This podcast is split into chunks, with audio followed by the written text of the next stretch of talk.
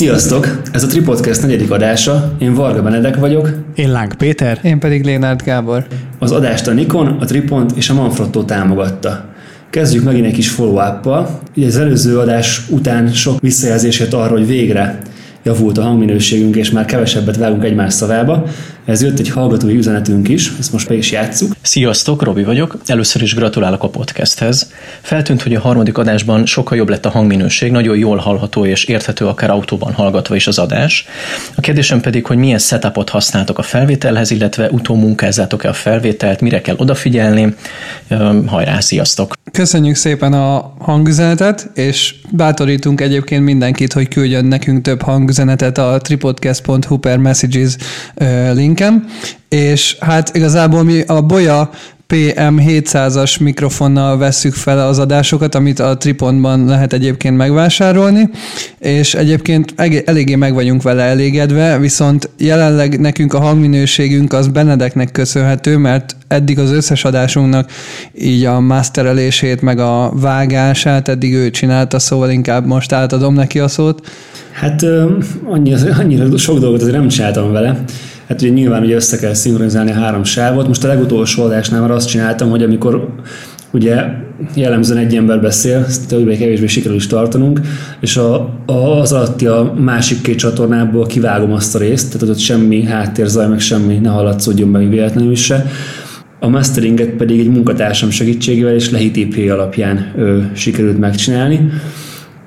Ö, azt kaptuk rá, hogy egész jó, úgyhogy hogyha mindenkinek tetszik, akkor ez marad. Nekem egyébként azt tűnt fel, hogy akárkit kérdeztem meg arról, hogy milyen podcast szettet vegyünk, homlok egyenes más véleményt kaptam, és ugyanúgy, amikor megkérdeztük az embereket, az ismerőseinket, hogy hogyan utómunkázzuk az anyagot, akkor is nagyon eltérő véleményeket kaptunk.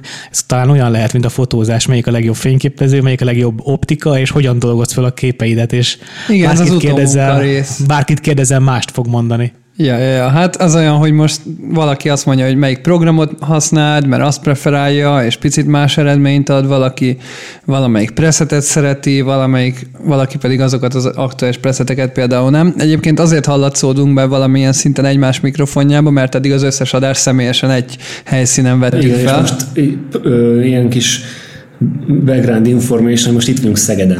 Igen. Mert, mert azban már az elején megállapodtunk, hogy igyek, igyekszünk majd személyesen találkozni mindig. Eddig Gábor volt olyan kedves mindig felfáradni Budapestre, most meg mi jöttünk le hozzá Szegedre. Ja, ja, ja. Egy, egyébként csak azért jöttünk, mert ígért valami nagyon finom burgert, remélem, Hogy ezt meghív. Be, be, Hogy úgy mondta, hogy meghív. Igen, én is Nagyon finom burger lesz.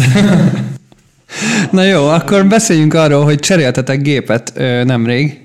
Igen. Igen, ugye nálam a Z6 volt a Nikon-tól, a Petinél pedig a Z7, nálam ugye egy 31.8, Petinél pedig a 2470 f2.8, és sokszor feljött ez a Zoom VS Fix témakör a Én nagyon, örülök, nagyon örültem, hogy lepasztolhattam neked a 24-et. Én meg örülök, hogy kipróbálhattam, mert egyébként nagyon, ö, hát a durván egy hetet használtam, és sikerült is ilyen túrázás per kirándulás közben kipróbálni, és így arra jött, azt kell, hogy mondjam, ez egy, ez egy jó utazószer. De ezt az egy jobbit vitted magaddal akkor a Ez, kirándulás? ez egy jobbi, meg ez egy váz, igen. Hát azért jó utazó teszed, mert a 2470-ben kb. ugye három darab fix minimum benne van, de talán négy is, ha úgy nézzük, ugye 24, 35, 50, és akkor még az 50 feletti pici rész.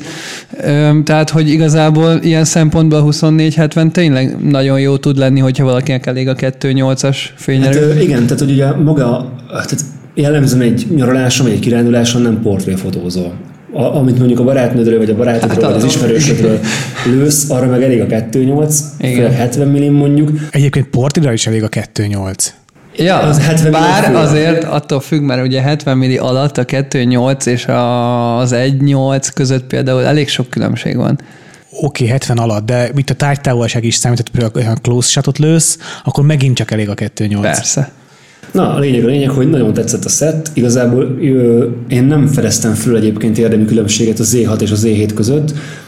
Annyi érdekesség volt számomra, hogy én eddig maximum 24 megapixeles szenzorokkal ö, fotóztam, és ugye a Z7-nek a szenzora az 45 megapixel, és nagyon brutális volt látni, hogy így Balatonparton voltam, le, lefotóztam ugye a vizet, még ugye 70 mm se volt annyira, tehát nem tudtam olyan közel zoomolni, mondjuk egy hajó azért nagyon picinek nézett ki a képen, de hogy így konkrétan, hogyha belezumoltál 100%-osan a fotóba, akkor így láttad a korlátot.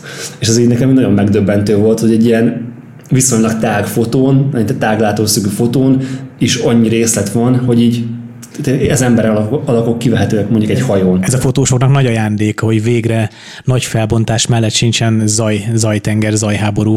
Hát én így tudtam elhagyni a szettemből a 72 hogy a 105 a leghosszabb obim, és crop hello. Mondjuk egyébként a nagy felbontás azért is jó, mert például, hogyha csak 70 millid van, de kicsit többet akartál ugye mondjuk zoomolni, akkor simán, ha még a 24 megapixelt kivágod belőle, akkor is, tehát marad ugye 24 megapixeled, viszont rázumoltál jelentőség teljesen azért nyilván digitális zoom, de akkor is eléggé jól lehet kroppolni és a 45 megapixelt. Mint MPS tag engem a Nikon néha megkérdez arról, hogy a nem tudom, hogy a fejlesztéseket befolyásolják, de néha megkérdeznek arról, hogy milyenek a termékek, és volt egy olyan term- kérdés az utóbbi egy évben valamikor, hogy mennyire használom az S-RAW-t képzeljétek el. És én, soha életemben soha. használtam.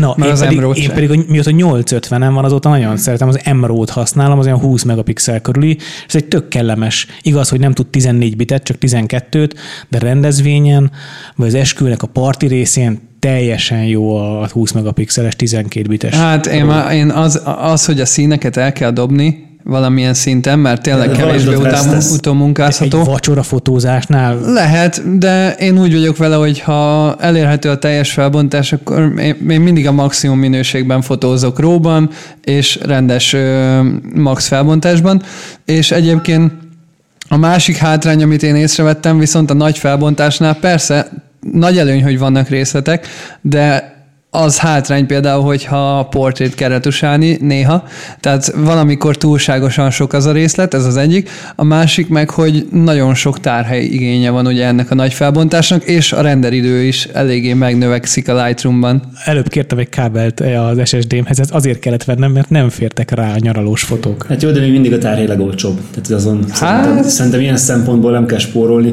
Most hát oké, hogy mondjuk előveszed az emrót olyan helyzetben, ahol nem számít a szarra, hogy mondjuk bármi izgalmas történik mondjuk egy vacsorán, de nem tudod, lehet, hogy ott fogod megdőlni életet táncos fotóját, és akkor így fogod a fejed, hogy ez emróban van. Jó, csak figyelj, azért megapixel. Hozzáteszem, például most Tökéletes. Gergőnek is ezt mondtam, Gergő gondolkodik rajta, hogy megveszi ezt az új Blackmagic 4K-s vagy 6K-s pocket kamerát, és konkrétan azt néztük, hogy simán benne van, hogy egy átlagos projekt egy terabyte. Hát igen. Tehát például lehet mondani, hogy olcsó a tárhely, de azért az, hogy például 4K-ban vagy 6K-ban videózol, ott például vannak nagy ö, különbségek, és én észrevettem azt is, hogy azért nem, amikor egy átlagos modell fotózásra elmentem az 5D3-mal, ahhoz képest a Nikon Z7-tel 120 gigát előttem egy sima kis modellfotózáson, mert hogy 45 megapixel, és azért 120 giga egy sima portréfotózáson az durva. Meg azt sem felejtsétek el, hogy a backup nem,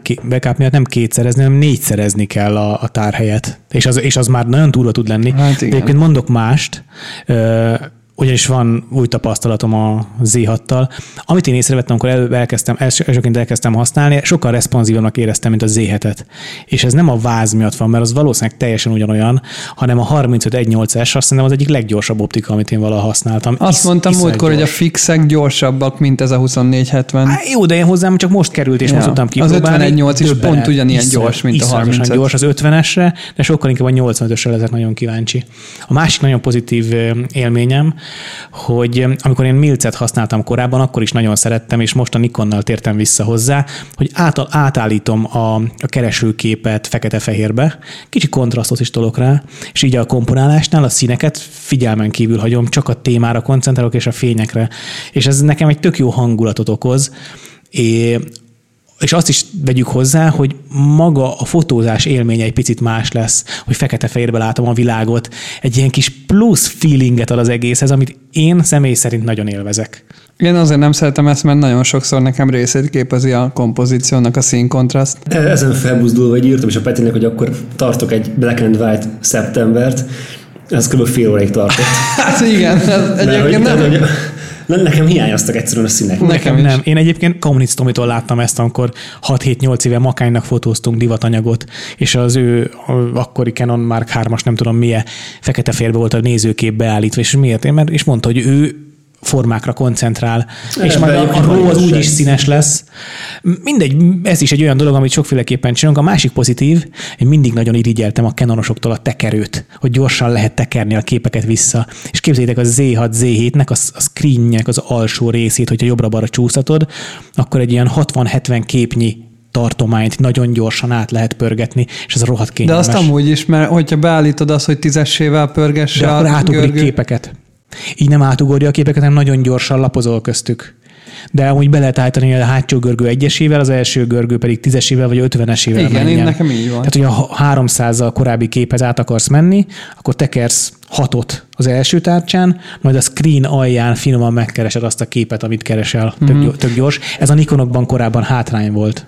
Viszont fekete-fehérbe vissza, visszatérve, ö, sose felejtem el azt, amikor nem tudom, Benedek emlékszel rá, egyébként még a régi podcastben is beszéltünk szerintem erről, hogy egyszer elmentem Benedekkel streetfotózni, és ö, analóg gép volt mind a kettőnknél, Beneknél még annól a Leica, nálam pedig a Canon A1, és mind a kettőnknél fekete-fehér film volt befűző, és nekem az volt az első fekete-fehér tekercsem, és akkor mentünk az utcán, és akkor egy, izé, én, mint kis amatőr streetfotós így Benedek mellett, nézegetem a témákat. Hát, én nem profi lettem. És akkor izé, nézegetem a témákat, és mondom, nézem Benedek, milyen jó az a szivárvány színű, gyönyörű esernyő, meg minden, és akkor már majdnem kattintottam volna le, és akkor Benedek megmondja, hogy figyelj már, a fekete-fehér film van befűzve, hogy ezt így minek. Hát és így akkor így rájöttem, hogy ú, tényleg, így nem is gondoltam erre, hogy, hogy fekete-fehér a a film, és hogy teljesen máshogy kell nézni ilyenkor a világot. De egyébként ezért izgi a fekete-fehér LVF, hogy tényleg másképp nézed a világot, és elkezdesz formákra, árnyékokra koncentrálni, de értem azt is, amit te mondasz, hogy a szín része a kompozíciónak. Igen. Ez ki hogy fotózik? Tehát akkor Benedek esetleg akkor most, ha már így átkötöttünk kicsit a street fotózásra, meg meséltem arra, hogy milyen volt veled street fotózni. Egyszer, amikor voltam veled, mesélj már arról, hogy te hogy kezdtél el street fotózni? Fú, hát az hát viszonylag ugye későn kezdődött. Hát amikor felköltöztem Budapestre, talán akkor, akkor. Tehát hány éve fotóztál már, amikor elkezdtél? Én 2008-ban ö, kaptam az első tükörreflexes gépemet, egy Canon 450D-t, Kitobival 75-300 f4.5.6. Az aztán jól lehetett volna street best, best És ö, hát nyilván sztájkép, kokinszűrők, stb. állvány mindenhol cipelve. Ö, tehát nyilván mindent kipróbáltam én is osztálytársak fotózása, testvérem fotózása agyba főbe, és de hogy valahogyan mindig, mindig az érdekelt, hogy az utcán az embereket, meg így az egész világot így hogy lehet lefotózni jól. De ugye, hát ugye nem pápáról származom, hát ott, az, ott nem a tömegről híresek az utcán. Igen, volt mezővásárhely is pont ugye. Tehát, hogy így, nem nagyon, tehát nem nagyon volt téma. És amikor felkerültem Budapestre, előtte volt egy Kertész André kiállítás, és nekem az volt az ilyen első ilyen meghatározó, hát hogy, hogy mondjam ezt, nem tudom, ilyen élmény. Hát, élményem, vagy, vagy ahol így láttam azt, hogy tehát számomra az a kiállítás így megadta ennek a, a keretét. Tehát, hogy ott, ott szembesültem vele, hogy a street fotózás, mint olyan, az így létezik, mint műfaj, és ezt lehet, lehet művelni. Lehet jól csinálni. Igen, egyrészt lehet jól csinálni, érdemes csinálni. Számomra azok a képek sokkal érdekesebbek voltak, mint mondjuk egy szép modellfotó, vagy egy szép tárgyfotó, vagy egy szép tájfotó, és akkor ott rakódott így helyre nálam, hogy basszus, én ezt szeretném fotózni, mert mindig is ezt kerestem valahogy, csak így kellett egy olyan ember, aki ezt nekem megmutatja, hogy ilyen van. És ekkor találkoztam még Káló Péter fényképeivel is, most már nem nagyon fotózik, de, de annak idején nagyon aktívan fényképezett, főleg ő is street témában, és Kertész André, meg, meg a Káló Petinek a képei voltak azok az ilyen hát, katalizátor gyakorlatilag, ami, ami engem ezen, ezen, ezen a pályán elindított. És azóta ez a kedvenc téma. Nyilván fotózok mást is, meg, meg ö, szívesen fotózok tájképeket, vagy ilyes, ilyen dolgokat, de a street fotó az, ami, ami, ami mindig így a kedvencem lesz. Mondtad, hogy akkor kezdtél el igazán street fotózás után érdeklődni, amikor Budapestre felköltöztél, hogy szerinted mennyire lehet esetleg kisvárosban street fotózni?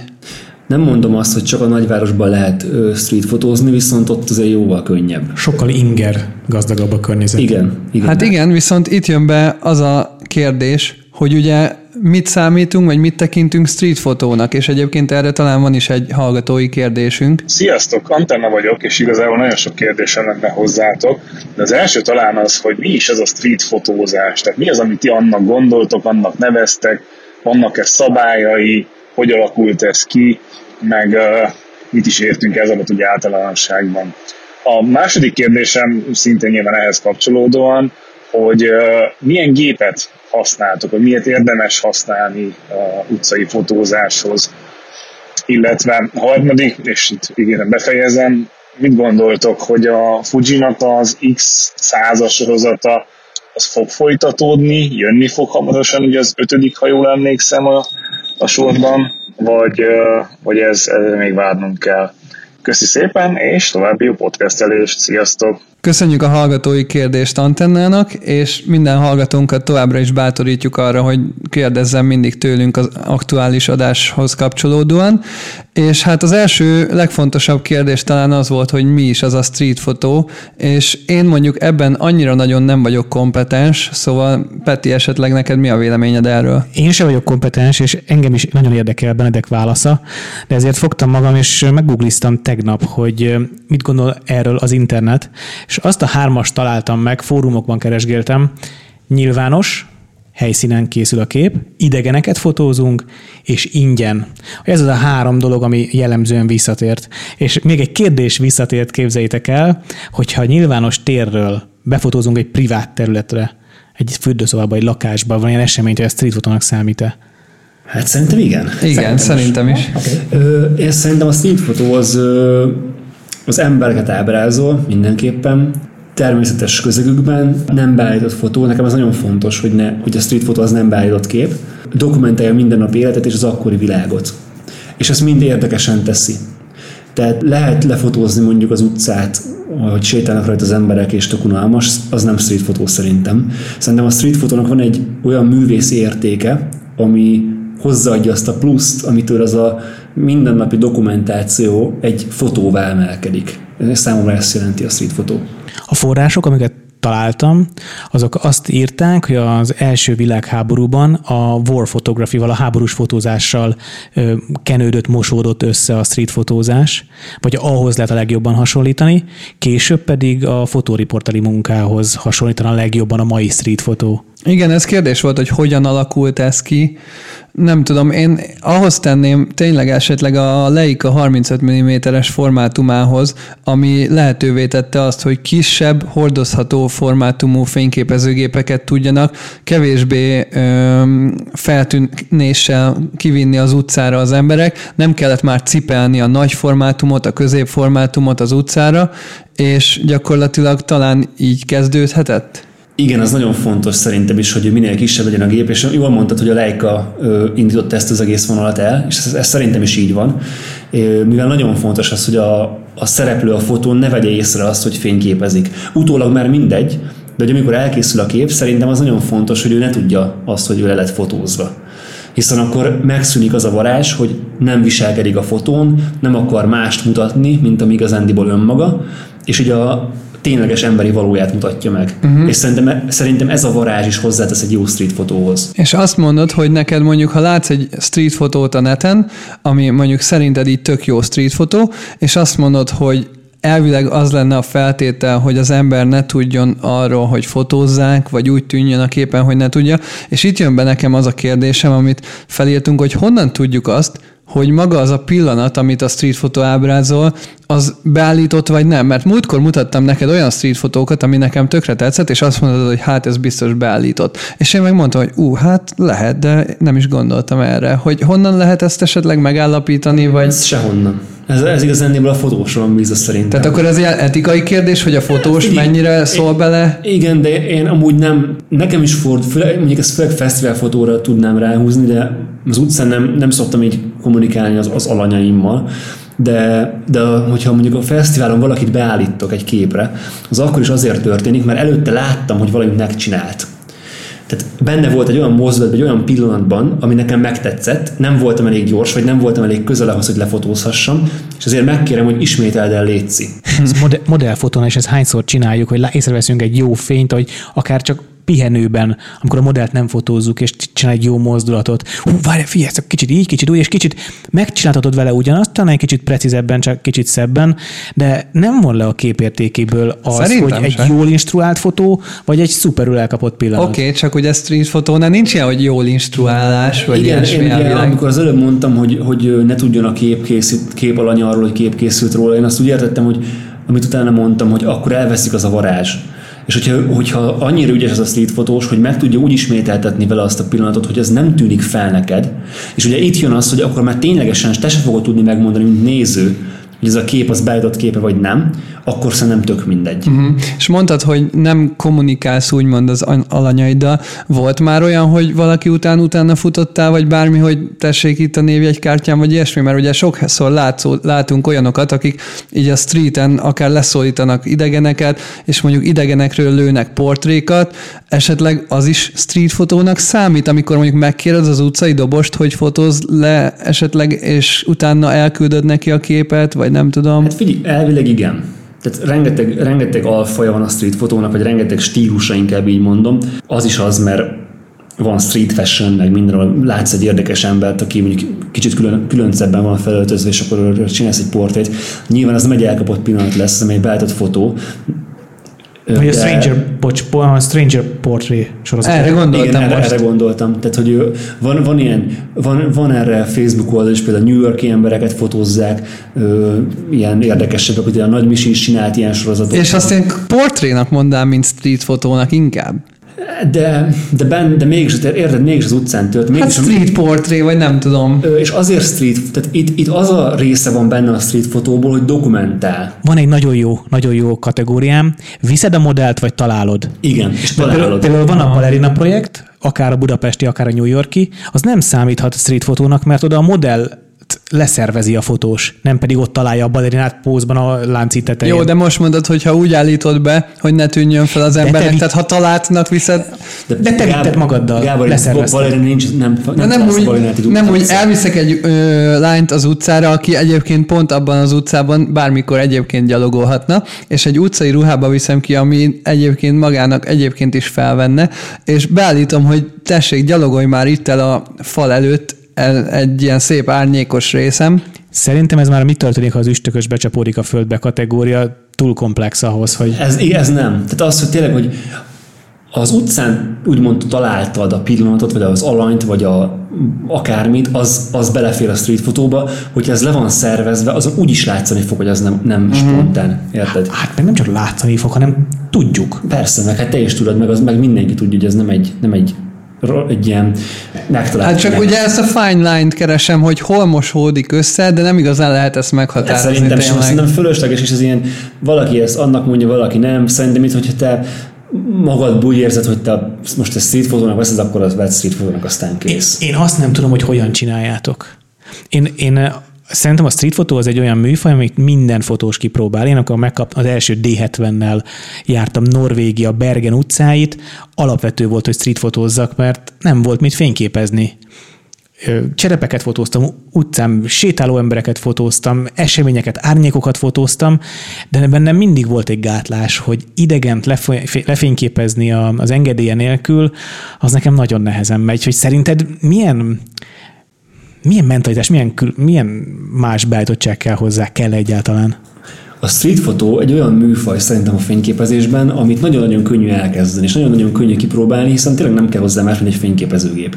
Nem kell hozzá modellt szervezni, nem kell hozzá stúdiót bérelni, nem kell hozzá semmi igazándiból ilyen tényleg szervezést igénylő dolog. Egyszerűen fogod a gépedet, kimész az utcára, sétálsz, és közben fényképezel. És nagyon jó iskola, mert ha elég sok időt töltesz az utcán, akkor megtanul a fények viselkedését. Magasan van a nap, majd megy lejjebb, hogyan változik az utcakép.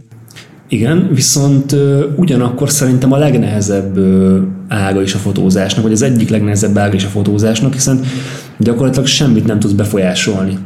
Tehát nem, nem vagy ráhatással a fényre, nem vagy ráhatással a, pillanatokra, nem vagy ráhatással arra, hogy éppen most ki honnan fog megérkezni, hogy hogy fog kinézni az a néni, hogy, hogy hol fog nézni az a lány.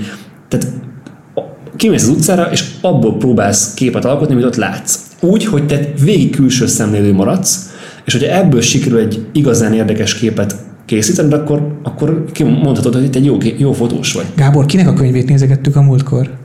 Benedek könyvét. a könyvét nézegettük a múltkor? Ez nem, nem konkrét ö, fotósnak a könyve volt, hanem ez egy, az a cím, hogy Street Photography Now.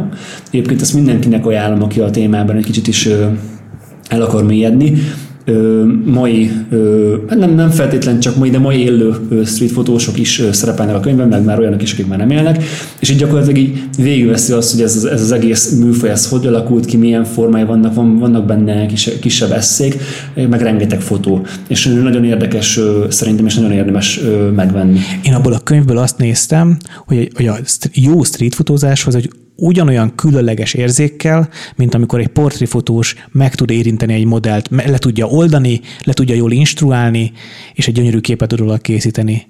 Egy, egy ugyan, ugyanolyan talentum, vagy ugyanolyan különleges érzékkel, csak egészen más területen. Ö, még visszatérve ide, nekem erre például van itt egy tök jó példám szerintem, vagy nem is tudom, hogy én amikor esetleg próbálkozom streetfotózni, és most picit inkább arra térek vissza, hogy hogyan alakulhatott ez ki, vagy mondjuk nekem miért lenne jelenleg fontos a streetfotó, hogy szerintem ez úgy alakulhatott ki, hogy amikor elkezdtek emberek kimenni az utcára, és lőttek random fotókat, vagy nem random fotókat, hanem már ténylegesen street fotókat.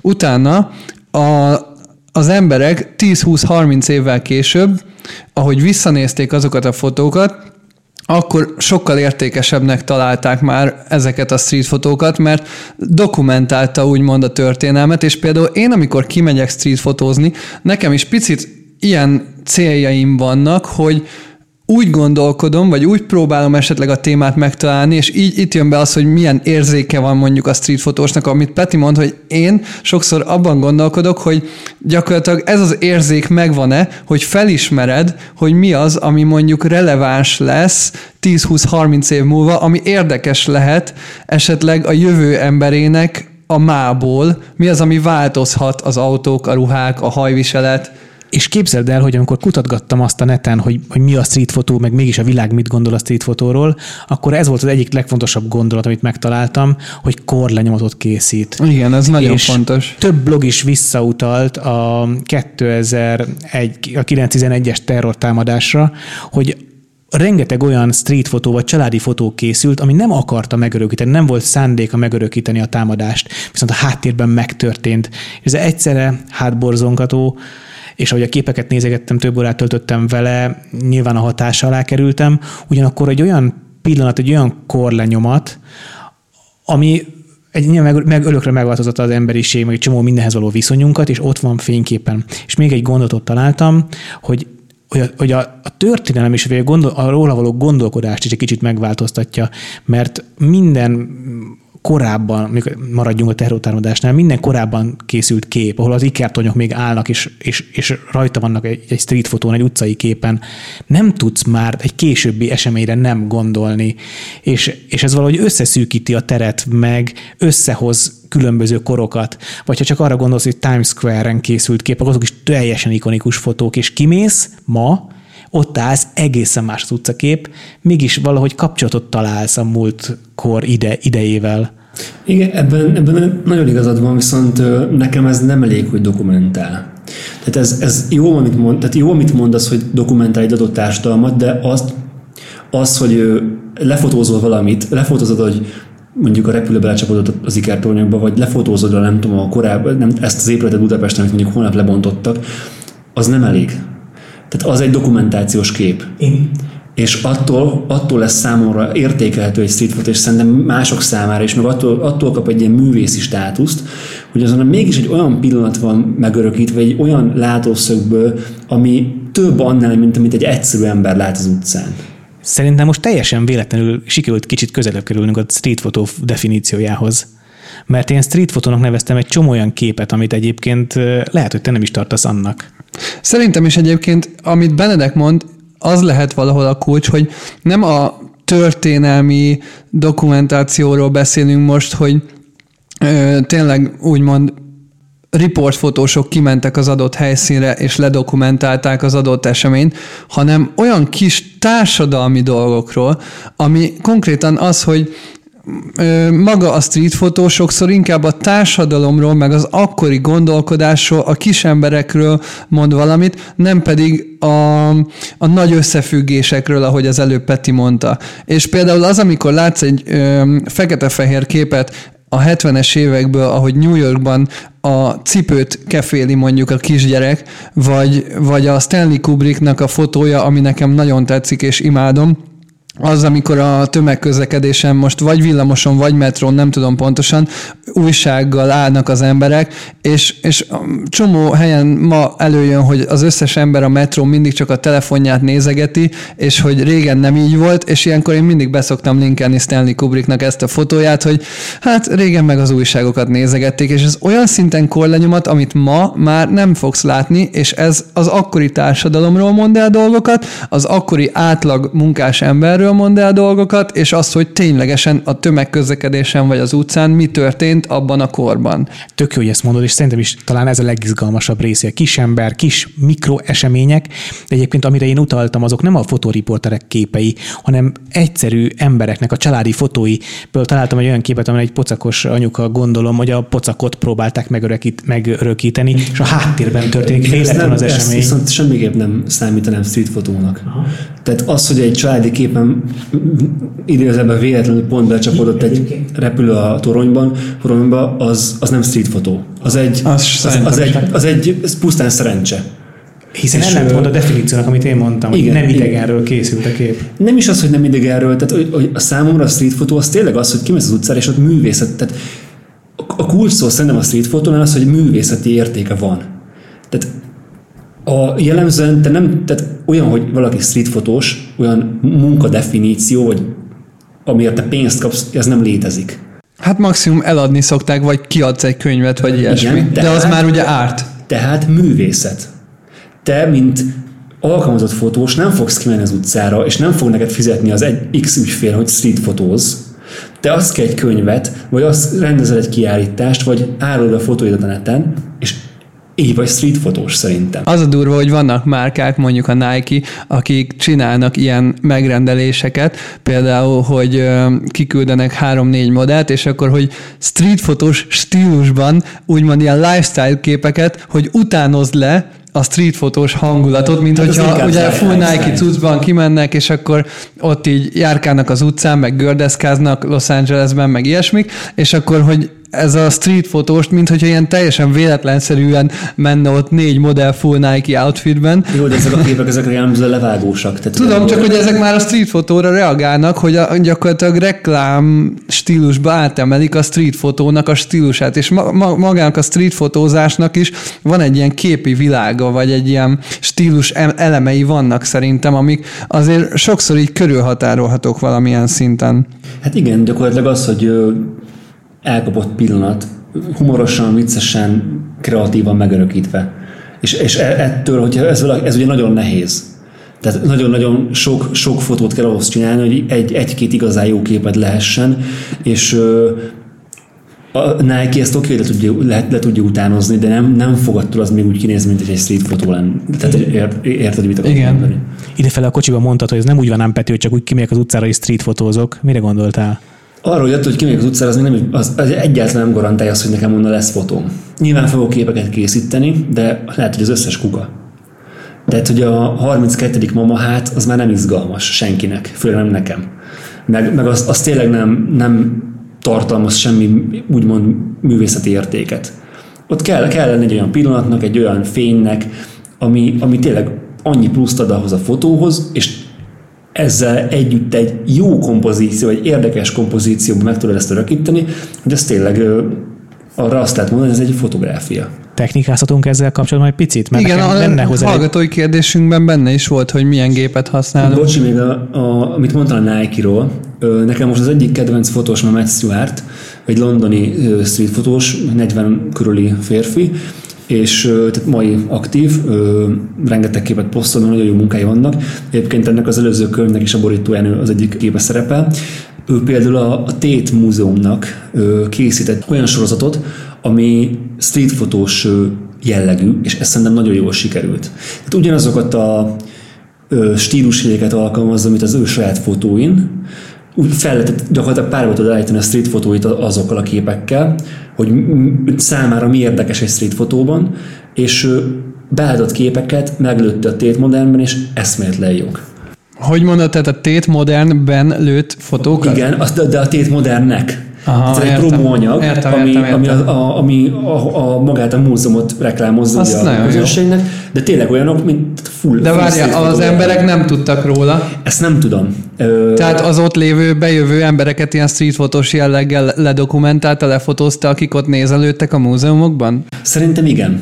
Vagy galériákban. Szerintem igen, de én, én el tudom azt képzelni, hogy mondjuk mert vannak, vannak olyan fotók benne, ami, ami mondjuk így a vezetőségről készült, mondjuk tárgyalás közben, meg ilyenek, és én ott szerintem ott annyi történt, hogy behívták, hogy gyere légy készíts Hát vagy pedig azt mondták, hogy all access, és akkor bárhova mehetett, és akkor amikor éppen történés volt, ő akkor ott volt. Igen, de hogyha téged megkérnének egy ilyet, nem így fotóznád le. Ja, ebbe, ez, ebbe, ez, ebbe ez a gyönyörű, hogy ugyanazokat a kis zsánereket alkalmazta ezeken a fotókon, mint amit az, mint amit az utcán keres, és, és brutálisan jó. Na jó, akkor technikázzunk, mert ez kérdés volt ugye az antenna kérdésében, hogy milyen gépet használtok, mit, miért érdemes használni az utcai fotózáshoz, és hogy folytatódik-e a Fuji X100 sorozat.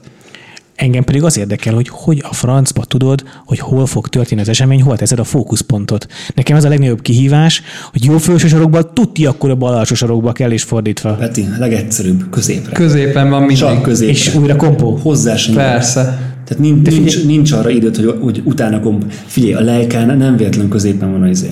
Én D- D3 fókusz óta nem komponálok újra. De Peti, az rosszul De csinálod. Peti, te egy riportfotós vagy egy modellfotós vagy, ahol te tudsz készülni a pillanatra. Ott, ott ez belefér. Igen. Az utcán, ahol már le is maradtál róla, ott nem fér ez bele, hogy izé, állítottam az expo, vagy a fókuszpontot, hogy ne, ne középen legyen, hanem jobb felső sorok. Jelentősen lassít szerintem az, hogy álligatod a Nagyon fókuszpontokat. lassít, tehát képtelen vagyok normális képet csinálni így. De nem így, hát bárhol, te esküvőn is lassít. Én ezért nem is állítok soha. Igen, én, én sem használom egyébként máshol sem. Vagy vagy annyi, hogy esküvőn, vagy divat, vagy, vagy, vagy bármilyen más riportjellegű dolognál, én tudom, hova tegyem előre, mert tudom, mit fogok fotózni, tudom, hogyan fogom fotózni. Az attól függ, hogy éppen azt a részt, milyen stíl, divatot is lehet riport jelleggel fotózni, meg esküvőt is. Ott is csomó olyan pillanat lehet, amikor éppen sétálsz ki a család előtt, és csak rád mosolyog egy gyerek, és te elkattintod, akkor azt nem tudod úgy, hogyha a szélén van a fókuszpont éppen. Hát nekem két gép lóg a vállamon, és tudom, melyiknél hol van a fókuszpont. És ahhoz nyúlok. Meg lehet oldani nyilván, de, de tényleg Jelentősen lassít. Jó, ez nyilván munkarutin, nekem egyébként lehet, hogy ezért nem áll, ez- ezért nem áll kézre a street fotózás. figyelj, nagyon sokat kell gyakorolni. De esetleg ezt kipróbáltad, mint a fekete-fehér dolgot, hogy adjon egy új perspektívát, próbáld ki esetleg ezt, mint technikát, mint gyakorlás, mint ilyen új gyakorlat, hogy mennyivel gyorsítana be, vagy mondjuk a technikához mennyivel kerülnél közelebb, hogy tényleg csak csípőből tudjál lőni. Próbáld ki azt, hogy mindig középső fókuszponttal csinálod. Én még annyit, annyit ehhez hozzátennék, hogy a középső fókuszpont egy picit nagyobb, mint a, tehát nem a minimum, hanem így kb. így a közép méretű legyen az a patch, ugye most milcekről beszélünk, ugye nyilván ez nem változtatható, és ö, próbált ki azt is, ezt egy YouTube videóban láttam, hogy nem, nem emlékszem, hogy hogy hívják a srácot, ö, ő azt mondta, hogy úgy, úgy fotózik az utcán, hogy többet állítja a single és a continuous ö, autofocus módot, mint a rekeszt. Mert ő tudja, hogyha van egy statikus téma, akkor nyilván single, és átkomponál. Hogyha meg jön egy mozgás, vagy egy, egy olyan pillanat, amit így meglát, hogy azt le kell fotózni, akkor úgy sem fogsz tudni úgy annyira komponálni, tehát valószínűleg középen fog maradni ez a téma, viszont ugye a, a continuous mód miatt nem fog kimenni az élességből. És ö, a Z6-tal maradtam le emiatt egy olyan pillanatról, amit azóta bánok, nem, nem, nem, nem continuous volt a fókusz mód, hanem singlebe, és hát én fél csípőből lőttem a képet, tehát nem, nem el, láttam a keresőbe a fotót, meg be, volt komponálva, ilyesmi, de, de nem tudtam annyira rá felkészülni, és mögé ment a fókusz.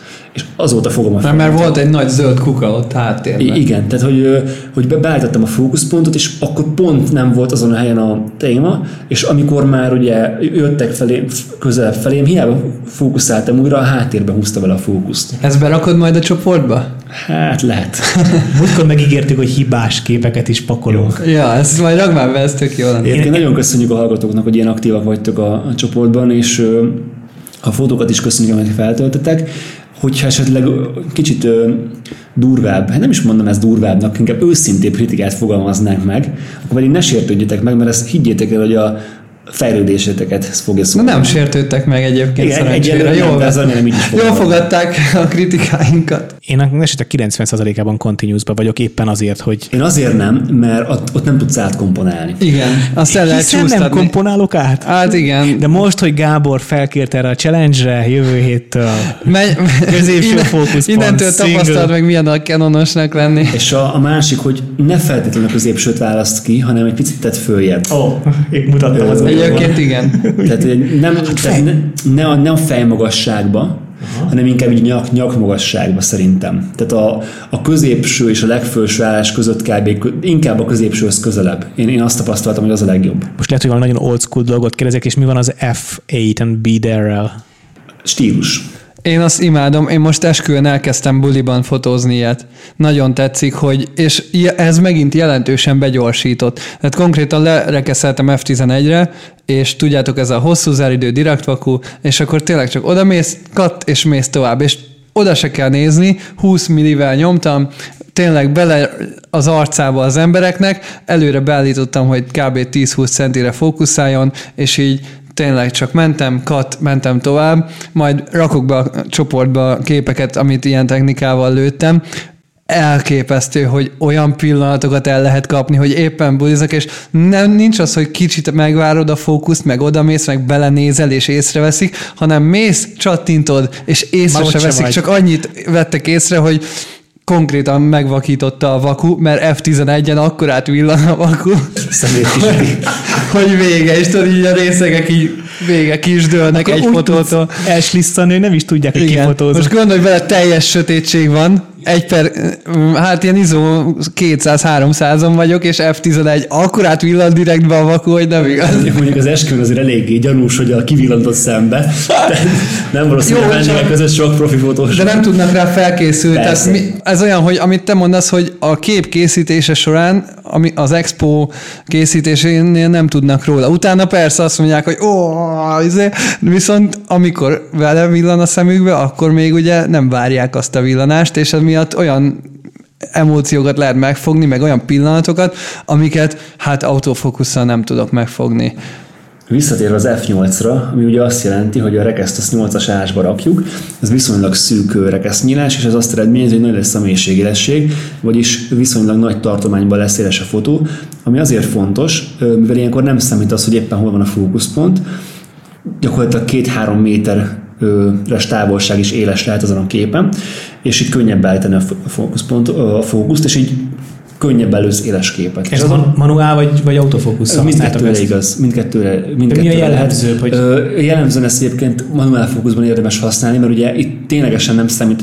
Itt azt számít, hogy tudod, hogy milyen távolság van tőled a téma. Tehát be tudod satszolni, hogy mondjuk három méterre van tőled egy ember, azt akarod lefotózni, akkor nagyjából oda húzod a rekeszt, a, bocsánat, a, a fókuszt. Ez például a Leica-kon nagyon jól meg van oldva, mert ott van egy ilyen kis, mert ilyen tabnek hívják angolul, nem tudom, hogy mi a magyar neve, ilyen kis fogantyú az objektíven, aminek ugye az állásából te tudsz arra következtetni, hogy éppen hol van a, fó, a fókusz, hány méterre, és ö, így érzésből be tudod lőni azt, hogy hol van az éles. Vagy a 2470-nek a kijelzőjén ugye mutatja, hogy ha beállítod, hogy F8, akkor ugye mutatja, hogy előtte, utána konkrétan hány mét, mennyi centiméter lesz az élességi tartomány, és előre pontosan beállíthatod ugye a fókuszgyűrűvel azt, hogy hol lesz a fókuszod, és, és akkor ténylegesen csak arra gyakorlatilag kell koncentrálni, hogy meglegyen az a pillanat, és nem kell a fókusszal, fókuszt állítgatni. Ez világos. És aki ebben a stílusban fotóz, az jellemzően azt csinálja, hogy sétál az utcán, manuál fókusz, F8, és keresi a témát, és próbálja megsatszolni, hogy milyen messze van, és tik-tik. Nem. De, de, de, de. Én azt mondom, hogy itt a lényeg az, hogy a pillanat, tehát hogy nem Ezt annyira a mondja Peti. fókuszálás. Ezt mondta Peti. Igen, de nem azt keresed, hogy mennyire messze van. Az ahhoz kell, hogy tudd, hogy mire állítod. Az, Ja, az igen. viszont, tehát azért ez nem, tehát, hogy nem hagyhatod fixen a... Nyilván a, nem, mert valami egy méterre történik, vagy háromra, valami nyolcra. Így van, Igen. belövöd, kattintasz. Mondjuk az esküvőnél, amikor én ezt a technikát használtam, én ott belőttem azt, hogy mondjuk egy méterre volt nálam az ember, befókuszáltam autofókusszal, manuál fókuszra átkapcs, F11, és onnantól tudtam, hogy ami fél méterre van az objektívtől, az is benne lesz, meg ami két méterre az is, és akkor igazából csak lőttem. Itt ugye az a, az a probléma, és elveszik, hogy hol van a fókuszpont, mert ugye nem használod. Így van. Ez nagyon tetszik. És ráadásul azonnali, ahogy lenyomod az expo gombot, nincs ö, gyakorlatilag ilyen félig lenyomjuk, megvárjuk, és nem kell tényleg az autofókuszra várni. Tehát ennek egyébként tényleg ez a legnagyobb előnye, és hát nyilván a Leica manuál fókuszának is az, hogy egyáltalán autofókusz sincs benne, ez a legnagyobb előnye, hogy mindig azonnali. És egyébként ezért használnak nagyon sokan például Leicát is. Igen, sajnos a Fujin ezt egyébként nem tudom használni, mert az objektívék azok ilyen by-wire fókuszúak, tehát hogy nem, nem ténylegesen az üveget tekeret, hanem egy automatika mozgatja fókuszáló gyűrű mozgása alapján a lencséket. De ha rákészülsz picit ott a távolságra, Hát akkor lehet? Tudom, de, de, meg, tehát esélyed sincs besatszolni. Tehát, Aha. hogy, hogy, semmi visszajelzés nincs arra. A, tehát, hogy nyilván a keresőn belül van, tehát, hogyha belenézek az LVF vagy a hátsó keresőn, ott látom, hogy hány méterre van a fókusz, meg, meg még azt is mutatja egyébként, hogy ö, a rekesztől függően mennyi éles lesz, mekkora az éles távolság, tehát jelöli vastagabban, hogy mi még az éles, de erre nem tudsz úgy készülni vakon. Mhm. beállítod. Mert látnod kell fizikailag a lencsén, a régi, régi optikákon mindegyiken Az van. még, az még hagyja, mert ha ránézel felülről, akkor látod, Igen. hogy hol van. De az, hogyha egy kijelzőre kell ránézni, akkor ennyire autofókuszálhat Meg valahogy az agy is máshogy működik, ha kijelzőn próbál adatokat elemezni, mint sem, hogyha egy skálán más digitális órára ránézni, meg mutatósra. Valahogy a mutatóson Hát persze, persze. azonnal, azonnal. Igen, igen, igen, igen. Na gyors, akkor Fuji X100 szerintetek? Biztos, hogy, igen. Folytatódik? Biztos, hogy lesz. Ugye most itt egy kicsit gondban van a Fuji, ugyanis nem tudom, hogy tudtátok, hogy mik azok a betűk. Nem. Mik? Az, az, az, a, az angol sorszámozásnak a kezdőbetűje. Tehát ugye volt a az X100, ugye ez volt az első, az X100S, az a second, Wow. azért S. Az X100T. X100T, az a third, azért T. És az X100F, az a fourth, az azért F. Aha. És ugye a fifth, az is F. Tehát az nem lehet, hogy F lesz. És hogy a X100V lesz. Úgyhogy valószínűleg igen, X100V lesz. Ö, hát most azt hallottam, hogy október közepén az X Pro 3. Én gyanítom, hogy akkor fogják bejelenteni. Valószínű, igen. Egyben. az, az, az egy ilyen testvérpár úgymond, hogy nagyon hasonló a két gép. Ö, szerintem azt nem fogják így nagyon szétdobni. És miért jó a rangefinder egyébként a street fotónál? Azért jó, mert látod azt, hogy mi történik a képen kívül. Valamint nem... Ezt magyarázd el, mert nem... Igen, Direkt azért kérdeztem, hogy a hallgatóknak elmondjuk. Jó. Tehát nyilván. Tehát, aki még a, kezdjük, hogy mi az a rangefinder. Igen, e- Ugye ezt akartam. Általában a, az embereknek a, a tükörreflexes az még megvan, ugye konkrétan átnézel a, a lencsén a tükör segítségével. pontosan azt látod. És pontosan azt látod, amit az objektív lát, ami ugye majd a szenzorra fog, vagy a filmre fog kerülni. A rangefindernél ez nem így van, konkrétan van egy lyuk a kamerán, amint átnézel, itt semmi mélységesség, semmi fókusz visszajelzés, semmi nincs, te látod a valóságot azon az ablakon. És keresztül. nagyjából be van egy keret rajzolva. Igen, van egy keret benne, ami ugye ahhoz kell, hogy ezt a parallax eltérést, ami ugye azt jelenti, hogy mivel te nem is az objektív fölött nézel ki, meg nem is pont az objektíven keresztül nézel ki, ez ugye főleg egy nagyobb gyújtótávolságon teljesen mást lát az objektív, mint amit te látsz. Meg ha nagyon közeli tár- tártávolságnál I- is. Igen, és ugye van benne egy ilyen kis, hát egy ilyen belső kis keret, ami nagyjából besatszolja, de, de például a rangefinderrel nem tudsz annyira precízen fotózni, mint SLR-rel. És ö, azért jó az SLR, a rangefinder, mert tehát ez ugye a kereten, ami a kereten belül van, az lesz a fotón, viszont a kereten kívül is látod a, a világot, és te fel tudsz arra készülni, hogy melyik oldalról mi fog éppen bejönni. És akkor nem kell folyamatosan kinézni az, objekt, az objektívből, vagy a gépből, hanem elég ugye a kis rangefindert nézegetni, és akkor látod, hogy most éppen balról be fog jönni valami érdekes téma, akkor már fölkészülök rá, és akkor már tudom, hogy mondjuk ott adott esetben, hogy hova húzom a fókuszpontot. És akkor már fel tudtál, fel tudtál erre készülni. Szerencsések azok az emberek, akik jobb szemmel fotóznak, én sajnos ballal fotózom. De akkor is jó. Akkor Tehát is itt lehet. az a lényeg a rangefindernek, hogy többet látsz, mint az objektíved Nem, nem, nem, a, nem a másik szemeddel nézel ki. Nem az a trükk, hogy jobb szememre fölrakom a Nem. gépet, a má- a Nem. bal szememre Peti, az a trükk, hogy van egy hatalmas terület, amit látsz, és van a képkeret, ami majd valójában a képed lesz. És oldalról, hogyha besétál egy ember, már előbb látod, hogy sétál, mielőtt belépne a kép keretbe. A sportkeresőt ismeritek? Mit? Sportkereső az SLR-eknél. Nem. Nem. A, azt hiszem, hogy a Sigma, régi Sigma gépen volt ilyen, hogy nagyobb volt a kereső, mint maga a, a kép, ami elkészült, és kicsit ilyen sötétebben le volt választva, de a Nikonnak a, a top SLR, SLR-jeinél, DSLR-jénél is be lehet állítani egy sportkeresőt, olyankor egy picit szűkíti a, a keresőt magát, és egy szürkébb sáv van körülötte, Uh-huh. Hát az lehet, hogy ezt próbálja picit így emulálni. De mindegy, tehát ez, ez, ez mind hozzájárul ahhoz, hogy így könnyebben el, elkapd azt a pillanatot, amit szeretnél lefotózni.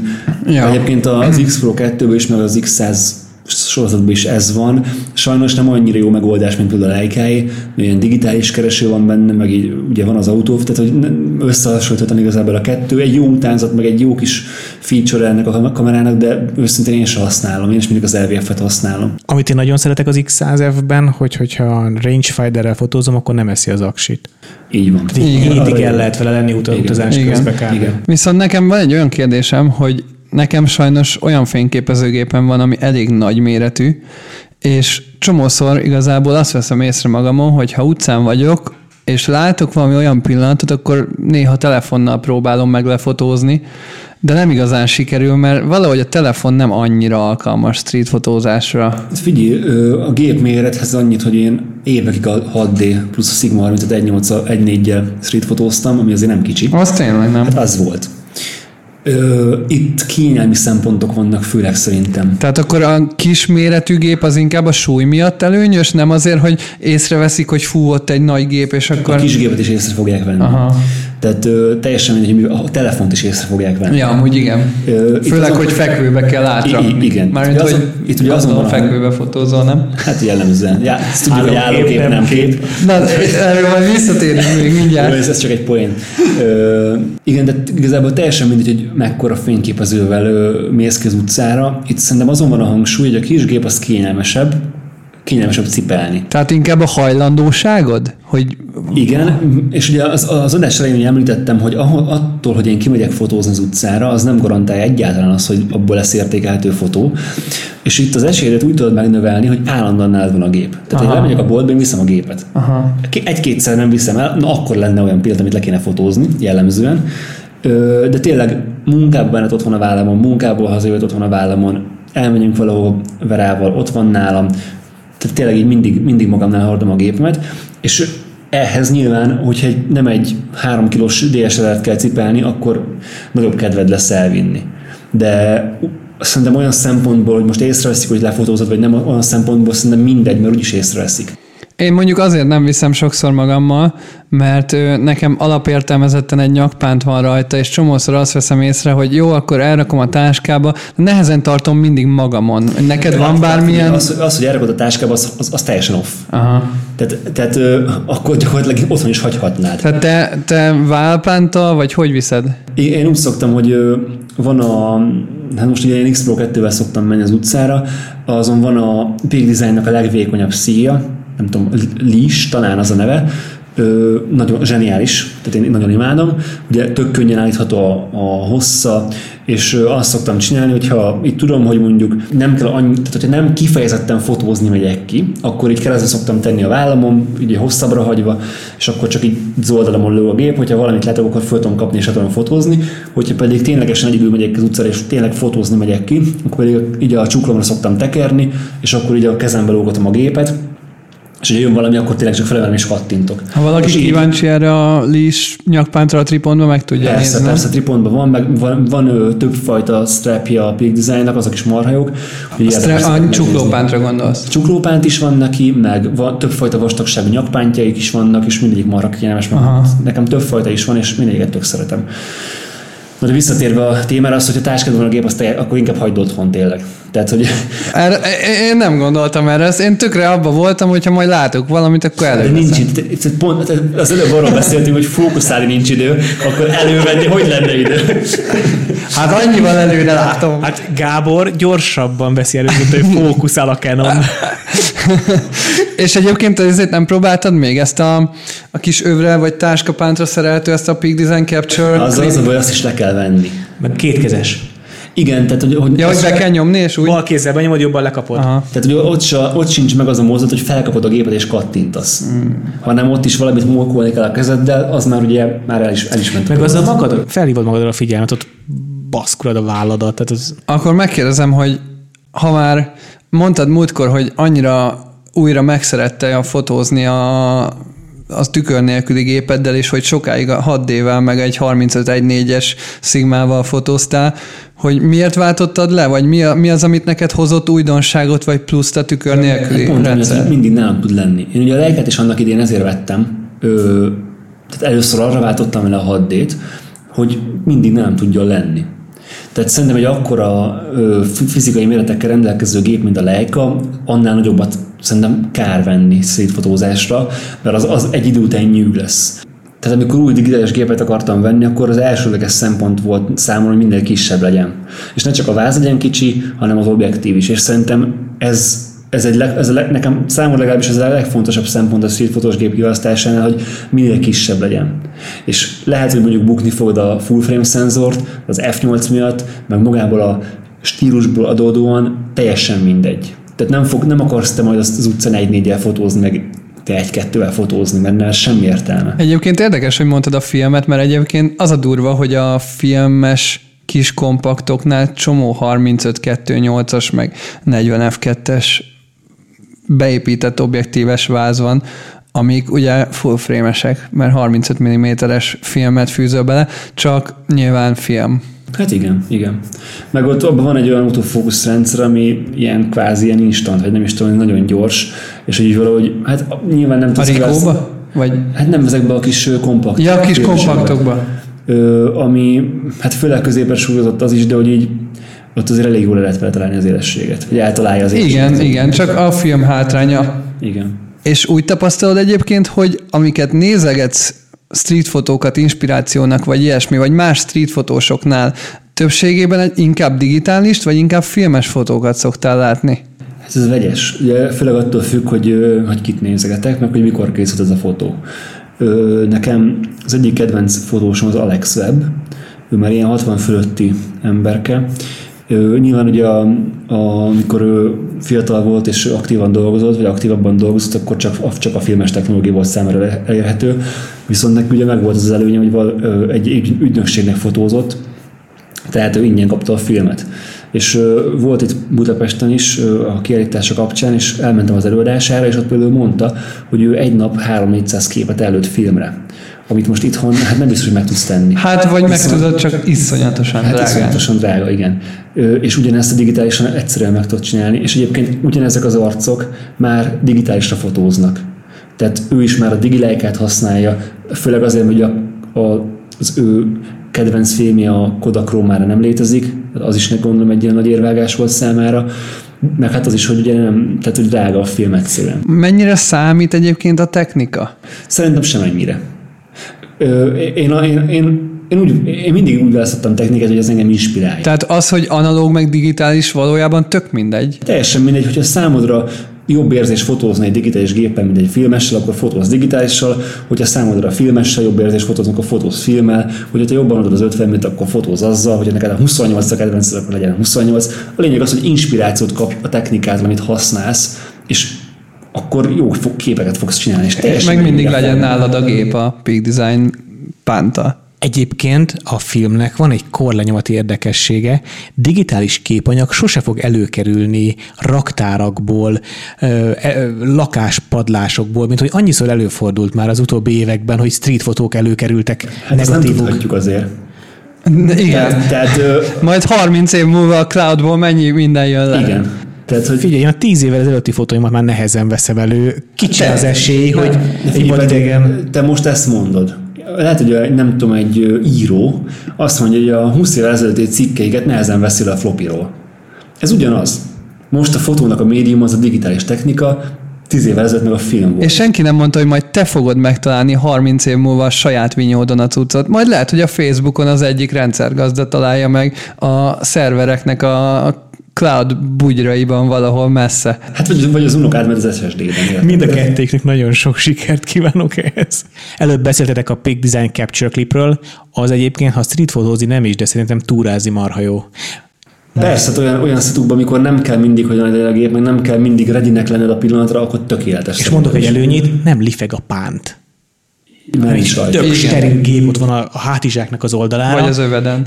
Vagy az, öv, az öv, övön nekem nem volt sose kényelmes. Aha. Én mindig a vállra pattintottam ezt a capture cuccot, és akkor onnan kényelmesen le tudod venni, nincs, nincs lifegés, semmi, tök stabil rajtad van. Igen, tehát ha már nagyjából van egy 5 másodperced arra, hogy felkészülj a képre, akkor igazából teljesen használható, meg hogyha nem egy 7200 van a vázadon. Ilyenek a kis gépek. Igen. Kaptunk még egy kérdést a street fotózással kapcsolatban. Sziasztok, Csaba vagyok. Azt szeretném kérdezni, hogy mitől lesz egy fotó street fotó, és szerintetek mitől jó egy street fotó? Köszönjük a kérdést Csabának. És most én kérdeznék, hogy nektek mi a jó street fotó? Mert én már elmondtam nagyjából, hogy nekem mi tetszik benne, vagy mi, mit tartok egy jó street fotónak, de azt még nem hallottam, hogy nektek mi, mi az a kép, amire azt mondjátok, hogy ez egy jó street fotó. amit szinte el se hiszek, hogy megtörtént. Én mindig azt nézem a streetfotósoknál, hogy ők a világ legszerencsésebb fickói, pedig valószínűleg csak megvan bennük az a talán, talentum, az a kitartás, az az érzék, amire korábban már utaltam, ami egy jó portréfotót is nagyon jó emberismerővé tesz. Ők rohadtul érzik a pillanatot, vagy talán érzik a következő pillanatot, amit én szinte el se hiszek, hogy megtörtént. Abban a könyvben, amire utaltunk, olyan együttállások voltak, a lépések, a, a felemele valaki egy esernyőt, ott egy baba sír. Hát van egy olyan kép benne, hogy az utcán egy reggel kb. 8 ember egyszerre ásít. Hát ilyen. Az a legjobb, az a legjobb. arra, legjobb. arra mi esély van? Igen. Na ezek azok a képek, amit nem hiszem el, hogy megtörtént. Én ezt gondolom. Igen. Nálam az egyik legfontosabb, amit egyébként a saját fotóimon is, a modellfotóimra is applikálok, vagy nem tudom, hogy mondjam, az a hangulat. Tehát ha egy fotónak van egy jó hangulata, ha egy fotónak olyan hangulata jön át, ami, ami így engem, mint néző belehelyez a pillanatba. Elképzelem, hogy az a nő ott hova megy, mi lehetett, amikor Benedeknek megnézem a képét egy fagyiról leesve. Az nem egy elkapott hatalmas pillanat, ami, ami csak egy egy évben egyszeri együttállás, hanem Azért van az egy az hangulata. ritka, Egy elfújó fagyiba bele van dobva egy csík szolidan. De van egy, igen, és van egy hangulata, mond valamit a kép, vannak rajta jó színek, jó fények, jó kompozíció, nálam mondjuk ez minden képre alap minden kategóriában, és gyakorlatilag az, hogy tényleg adjon át nekem is valami olyan különlegességet, amit Benedek is mondott, hogy legyen benne valami olyan plusz, amire én nem ásítok. Tehát annyi képet látunk már manapság az interneten, annyi minden jön szembe velünk, hogy egyszerűen a legjobb fotókat is nagyon sokszor már ignorálom, és annyira magasan van az inger küszöb, hogy elképesztően egyedinek kell lennie egy fotónak ahhoz, hogy azt mondjam rá, hogy wow, ez király. Tök jó, amit mondasz, érzést ébresszen. Érezzek valami hasonlót, el tudjam képzelni azt, hogy a fotós, amikor meglátta ezt a pillanatot, kicsit ott tudjak vele lenni. Igen, és egyébként a másik dolog még, hogy ami érzéseket ébreszt benned, hogy ezek az érzések akár lehetnek teljesen szubjektívek is, tehát amikor én látok egy tök random londoni street fotót, és én pont jártam azon az utcán, vagy éppen ott laktam, az így tökre olyan érzéseket kelt bennem, hogy egyszerűen jobban fog tetszeni emiatt a kép. Hát ugye ezért zseniás az egész műfaj. Tehát, hogy olyan random helyeken tud felbukkanni mondjuk egy nosztalgia benned egy kép által, nem is számítasz, mert ugye tényleg a valóságot ábrázolja. És tényleg lehet, hogy a te utcádba készült ez a fotó, vagy a te ismerősöd van az a kép, vagy Isten, te vagy azon a fotón, és nem is tudtál róla, hogy lefotóznak, és ott van, és, és mi visszajön az emlék ezáltal. Erre van egy rohadt jó sztori, majdnem elfelejtettem elmesélni. Képzétek el, hogy egy esküvői párom mesélte, amikor rakták össze a slideshow-t, az esküvői slideshow-t, az amatőr slideshow-t ők maguknak, akkor vették észre, hogy szerepelnek egymás fotóin. Egy húsz évvel korábbi nyaraláson gyerekként. Ez micsoda? Az mondjuk durva. Az elég jó. És a nosztalgiához jutott eszembe, hogy én követem a Facebookon az Óbuda régi fotókon ö, ö, csoportot, mert én Óbudán nőttem föl, és annyira jó látni azokat a képeket, amik az én gyerekkoromban vagy gyerekkorom előtt készültek azokról a terekről, amik meghatározták az életemet, ahol felnőttem, és ahol ma is élek. Pedig azok még nem is igazán street fotók szerintem. Főleg az inkább ilyen dokumentációs képek. És még ide jön, mondanék egyet, bocsánat, a, ahhoz, hogy mitől jó egy street fotó szerintem, ahogy Benedek az elején kezdte, hogy nézegetett képeket, meg elkezdte már érezni, hogy szeretne kacsingatni így a street fotózás vagy ilyesmi felé, és ami átlökte ezen a kerítésen, az egy kiállítás volt, hogy konkrétan, ha még nem annyira tudod meghatározni magadnak, hogy szerinted mi a jó, meg interneten keresgélsz más, fotók, más fotóiból, hogy talán mi az, ami neked tetszhet, vagy ilyesmi, elképesztően sokat adhat hozzá az ízlésvilágot fejlődéséhez egy könyv, vagy egy kiállítás, profik által, tehát amikor megnézed azt, hogy a szakma nagyjai hogyan csinálják ezt. Ezzel nagyon egyet tudok érteni, és ö, egyébként az jellemző is erre a mondjuk streetfotós közösségre, vagy streetfotós alkotókra, hogy ők nem nagyon publikálnak interneten. Tehát Az igazi az, igaz, az igazi durva fotókat, meg az igazi régi nagyobb fotóit, azokat nem talad meg a neten, az meg kell venni a könyvet. A Vivian Mayernek is, amit neten látsz, az a töredéke a valójában annak a több ezer képes anyagnak. Bocs, srácok, ez a business model? Nem, nem tud Nem. más lenni. Művészet. Tehát az, hogy az Instagram, social media, az nem annyira jön össze a magas művészettel sokszor. Igen, az, az adásban ezt mondtam, hogy te street fotózásból nem tudsz úgy megélni, hogy vannak ügyfeled, és nekik street fotózol. Tehát ő egy, egy, egy olyan ember, aki, tehát ők gyakorlatilag fotóművészek. Tehát ők nem alkalmazott fotósok. Ő, ő nekik ez az egyetlen gyakorlatilag bevételi forrásuk, hogy kiállítanak, meg könyveket adnak el, meg képeket adnak el. És hülyének, hülyék lennék feltenni az internetre, mert akkor meg tudja nézni bárki.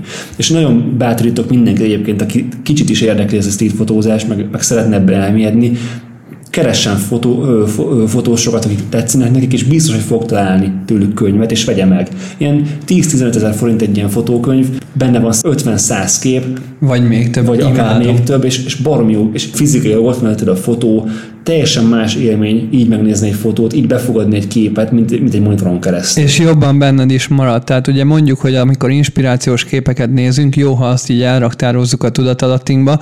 Én már, amit a mobilomon, az Instagramon nézek képeket, akárhogy elmentem a Saved Library-be Instagramon, egyszerűen nem marad meg, nem nézed meg. Viszont ami könyv nekem a polcon van, és többször átnéztem, azok a képek sokkal jobban benne maradnak a tudatalattimban, és többször tudok úgymond hivatkozni rájuk, amikor fotózok, és jobban előjön a... Hiszen készülsz arra, hogy ezeket megnézd. Tehát nem unaloműzésből nézed meg egy fotókönyvet, hanem azért, mert szeretnél tőle valamit kapni. És egy metró nem fogod elővenni a fotókönyvet, mert nem is tudod elővenni. A telefonot meg előveszed, és gyakorlatilag így nézés nélkül, befogadás nélkül tekered a feedet, és teljesen mindegy, hogy most akár milyen képet raknak eléd, nem fog benned megmaradni. De hogyha már itt tartunk egy a könyveknél, nem tudom, srácok, nektek van olyan street fotós, akit így szerettek? Tehát ismertek street fotósokat? Téged. Én név szerint annyira nagyon nem ismerek egyébként.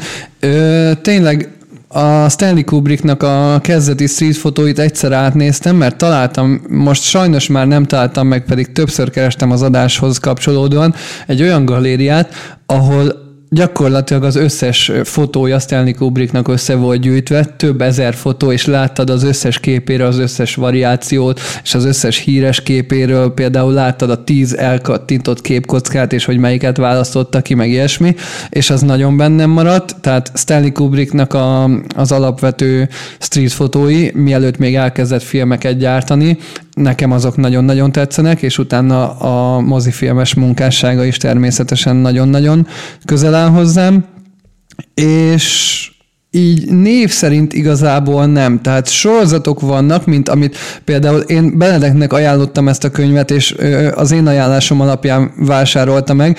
Én Londonban gyakorlatilag bementem egy könyvesboltba, ahol vannak direkt kirakva a fotelek, és ö, végül is meg lehet nézni az összes könyvet, meg lehet, lehet ülni, olvasgatni, mert miért ne. És én ott elkezdtem átnézni csomó ilyen fotós könyvet, meg ilyesmi, és megakadt a szemem ezen a street fotós könyvön, és a street fotós könyv könyvben pont ezt a kettő képet találtam meg, ami nekem nagyon megtetszett. Az egyik a, az ásítós kép, de pont ez az, hogy a kép megmarad, de az hozzá való fotós nem. A másik kép pedig a gyors kajás, ez a Cardiff After Darkos sorozat, ezt majd belinkeljük. Milyen, hogy mondjuk ennek a nevét? Maciej? Ezt, ezt ne is próbálnak kimondani. Mindegy. Ja. És nem csak belinkeljük ezeket a sorozatokat, hanem aki nem Spotify-on keresztül hallgat minket, mert az sajnos ezt a feature-t nem támogatja, az most, hogyha ránéz a telefonjára, akkor az album artwork az megváltozik. Egyébként ez az adás során többször előfordult, már korábbi adásokban is nem tudom, hogy észrevettétek-e, de hogyha beszélünk egy fotóról, akkor azt mindig bele fogjuk oda tenni, és ugye akár a telefonotokon, hogyha a metrón vagytok, vagy az utcán, akkor is meg tudjátok nézni azt a képet, és nem kell kikeresni. Meg a linkeket támogatja a show notes az Apple Podcast-en, amit sajnos a Spotify nem támogat. Tehát... Sajnos a Spotify kicsit le van maradva ilyen tekintetben, de hogyha nem a Spotify hallgatjátok, hanem más platformon, akkor nagy esélye ezek működnek. Tehát a linkeket egyből tudjátok kattintani a játszóból. Uh-huh. Egyébként visszatérve még a könyvekre, szerintem nagyon számít az egy fotó készítésénél, és modellfotóknál is látom ezt, hogy milyen kontextusban hova készül az a kép, mert vannak olyan fotósok, akik már direkt úgy fotóznak, hogy Instagramon népszerű legyen a képük, meg vannak olyan fotósok, akik direkt mondjuk a Vogue-ba fotóznak, és a street fotósok között vannak olyan fotósok, akik direkt könyvhöz fotóznak, és saját könyvet, vagy printet, vagy képeslapot, vagy nagyméretű galéria nyomatokat szeretnének kiadni, nem pedig miniben Instagramra fotózni. Hát jellemzően a street fotósok nem az Instagramra fotóznak, azt, azt elmondtam. És azért én például nagyon szeretem a középformátumú úgymond street fotósokat is, akik kicsit az ilyen rákészülősebb, ami nem tudom, hogy számít street fotónak számít-e, de az olyan nyugodtabb hangulatú fotókat, amikor középformátumú formátummal be van állítva valami, egy, egy utca részlet vagy ilyesmi, és ott is igazából a részletek Instagram felbontásban nem fognak előjönni, viszont egy nagyméretű könyvben meg igen. Amikor tíz éve Párizsban jártam, hoztam onnan haza két képeslapot, ilyen nagyon széles, 16-9-es filmnél is szélesebb képeslapok, iszonyat menő képek voltak. Ti használtatok már panorámakamerát? Egyáltalán, vagy akár streetre? Nekem nagy álmom ez egyébként. Én is nagyon szívesen kipróbálnám, ugye ezt főleg filmes technikában valósítottam meg könnyen. Ugye az X-Pen például ilyen az a Hasselbladnak a, a filmes gépe, nagyon érdekes, nagyon, jó, nagyon hangulatos képeket lehet vele készíteni egyébként. De ez két külön expo ilyenkor? Nem, ez egy nagy expót csinál, tehát az úgy van, hogy a 35 mm-es filmedet veszi, és gyakorlatilag kiszélesíti, és egy, hát majd, hogy nem középformátumú kirajzolású objektív van egyébként előtte, és egy 75 mm, vagy 70 mm széles öm, képet rajzol, tehát gyakorlatilag az a méret, amit az X-Pan ad, az kettő darab 35 mm-es képkockának felel Igen. meg, és egy kattintásból, tehát pont ez a lényege, hogy egy gyors kattintásból kapsz egy széles sávút, viszont vannak nagy formátumban is ilyenek. Én láttam olyat, ami Párizsban a Paris fotó kiállításon, ami 5 méteresbe volt kinyomtatva ilyen nagyon nagy, és azt nem tudod megcsinálni ilyen 70 millis film kocka méretből, mert nem kaptál volna olyan minőséget. Viszont ugye a középformátumot is ki lehet húzni jó szélesen, és vannak olyan kamerák, amik 6x17-esek. Tehát ugye van a középformátum, ami alapvetően 645-től kezdődik, utána hát 6x6, 6x7, 6x9, és a 6x17. Igen, majd ezt a nem fotós adásban, de lényeg az, hogy van olyan ö, panoráma kamera, ami középformátumra tud 6x17-esbe rögzíteni, ami brutál. Igen, ez, egyébként ezek jó, jó poénok, de hogy egy idő után számodra is unalmassá válnak. Viszont Mert, hogy ezzel fotózni unalmassá Az az izgi, hogy ez az a dolog, amivel többet ad a film, mint a digi ezek Igen, szerint. majd linkelek egy csatornát, ahol az egyik srác ilyen 6x17-es kamerával fotózik, és nagy méretben nyomtat, és az elejétől végéig benne van a kép, és majd megmutatom, nagyon jó. Na, és hogyha, hát tőletek ugye nem érkezett street fotósnél, akkor azért mondanék egy-kettőt, hogy nekem a kedvenceim. Ö, ugye mondtam már Artnak a nevét, ő most nagy kedvencem, ugye Alex Szebb szintén, és van még egy, ő is egy idősebb ember, ő Konstantin Manosnak hívják, Ö, neki például az American Color és American Color 2-es könyve nagyon zseniális, ő számomra ilyen meghatározó fotós volt így a stílusának a kialakításában, meg ugye például ott van Fan Ho is, ő egy hongkongi fotós, ő kicsit korábban alkotott, akinek ő, ő, rá jellemző ez a kicsit egy nyugodtabb ö, képű világ, fekete-fehérbe fotózott filmre még, ő, ő neki a munkát is nagyon szeretem. A legjobb előhely egyébként a street fotósokra, akik itt tényleg nagyon jók, az például a Magnum, egy, egy képügynökség, ott nagyon sok street fotós is benne van, vagy pedig egyszerűen keresetek rá Google-be, és akkor biztos, hogy találtok. Még egy név közben eszembe jutott, például Martin Pár is nagyon, nagyon jó. Tehát neki, is, neki a munkáit is nagyon szeretem. Meg hát a csoportban tudtok kérdezni ezzel kapcsolatban. Tehát, hogyha bármi ö, bármiről nem beszéltünk, ami még érdekelt volna, azt nyugodtan írjátok be, és akkor megpróbáljuk megválaszolni. Egy dolog maradt ki szerintem, hogyha esetleg erre tudsz nekem relatíve gyorsan egy felsorolási jellegűen válaszolni, hogy mik azok a tipikus klisék és na- nagyon elhasznált témák, amiket már nagyon nem érdemes már meglőni. Hát a legfontosabb az a mamahát. Tehát a nagy mamókák? Hát a, ugye van egy ilyen kis streetfotós, hát mondjuk bandának, ilyen baráti társaság, és akkor azzal szoktunk poénkodni, megint megyek mamahátazni. Ugye az azt jelenti, amikor öreg asszonyokat hátulról fotózol. Hát még arra is ismerszed, hogy az öreg mamával szembe kerülj.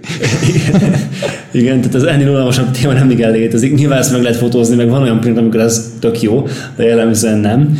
Akkor én szerintem a, a hajléktalan fotó se fér ebbe bele. Tehát az, hogy ő szegény ott fekszik, és igazából nem tud mit csinálni, ezért lefotózott, mert ő egy könnyű, könnyű téma, mert nem fut el, ez, ez, ez, ez, nekem ez nem nagyon, nagyon nem fér bele, és a, ez is olyan, hogy tud, tud jó lenni a, a kép egy olyan szituból, amikor valaki egy fal előtt elsétál, de jellemzően nem. Tehát ezek, a, ezek az unalmasabb... A mobilozó emberek. Hát a, mobil, a mobilozó embereket azt hagyjuk is.